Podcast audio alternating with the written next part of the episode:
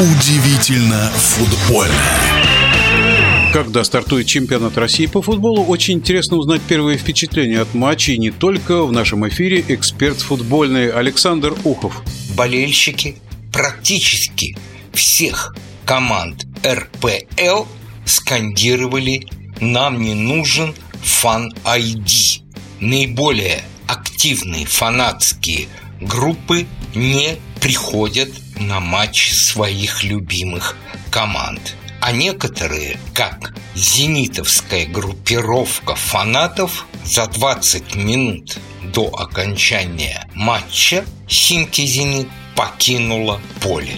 Быть может, именно поэтому Симкам и удалось сравнять счет, и это главная сенсация тура. Химки-Зенит 1-1. Глядя на эту игру, я вспомнил выражение знаменитого нашего тренера, покорителя Европейского кубка Валерия Газаева. Ходят по полю, словно академики с тросточками.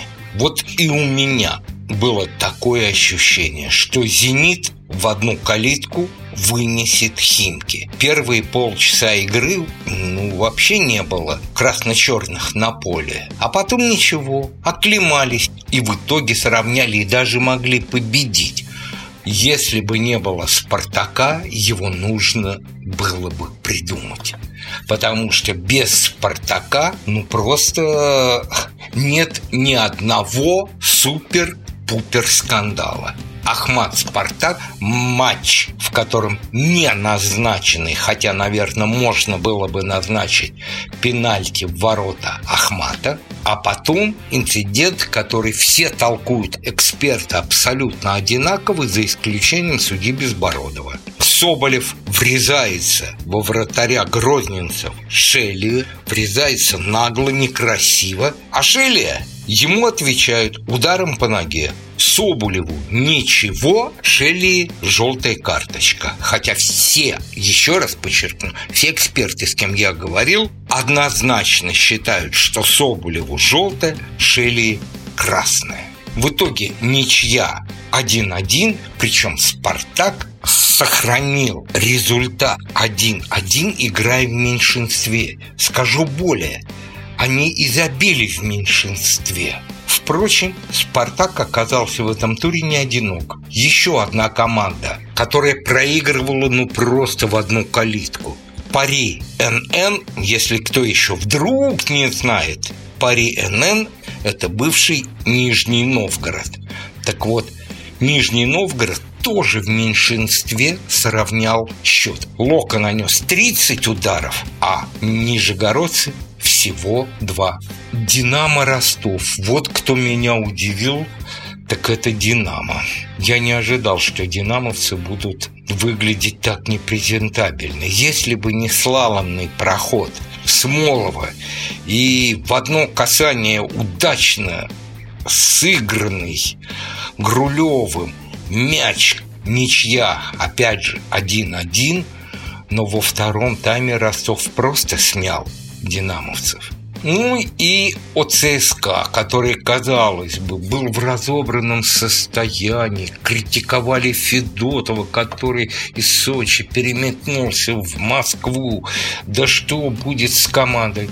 А Сочи без Федотова как сыграл чуть позже, а ЦСКА с Федотовым сыграл очень ярко, красиво и очень убедительно. 2-0 и Урал полностью отдыхает. И Акинфеев в этом матче догнал Лоськова по количеству проведенных матчей высших, именно так, высших лигах российского футбола, потому что как только наша РПЛ не называлась. Теперь у нас два лидера, но уверен, что уже в следующем матче Акинфеев станет единоличным лидером по количеству сыгранных матчах в российских чемпионатах. О новичках. Оренбург играл с крыльями, яркая веселая игра, но крылья расправили свои крылья, и Оренбург вынесли 4-2 там в Оренбурге. Торпеда играла с Сочи. И надо сказать, что серебряные призеры оказались сильнее, убедительнее. Ну и третья команда это «Факел» совершенно неожиданно сыграла в ничью в Краснодаре 2-2, но тут вина полностью самих краснодарцев, и пенальти надо забивать, и в защите так играть нельзя, потому что думали, а, мы сейчас им авоську целую набросаем. Нет, не получилось.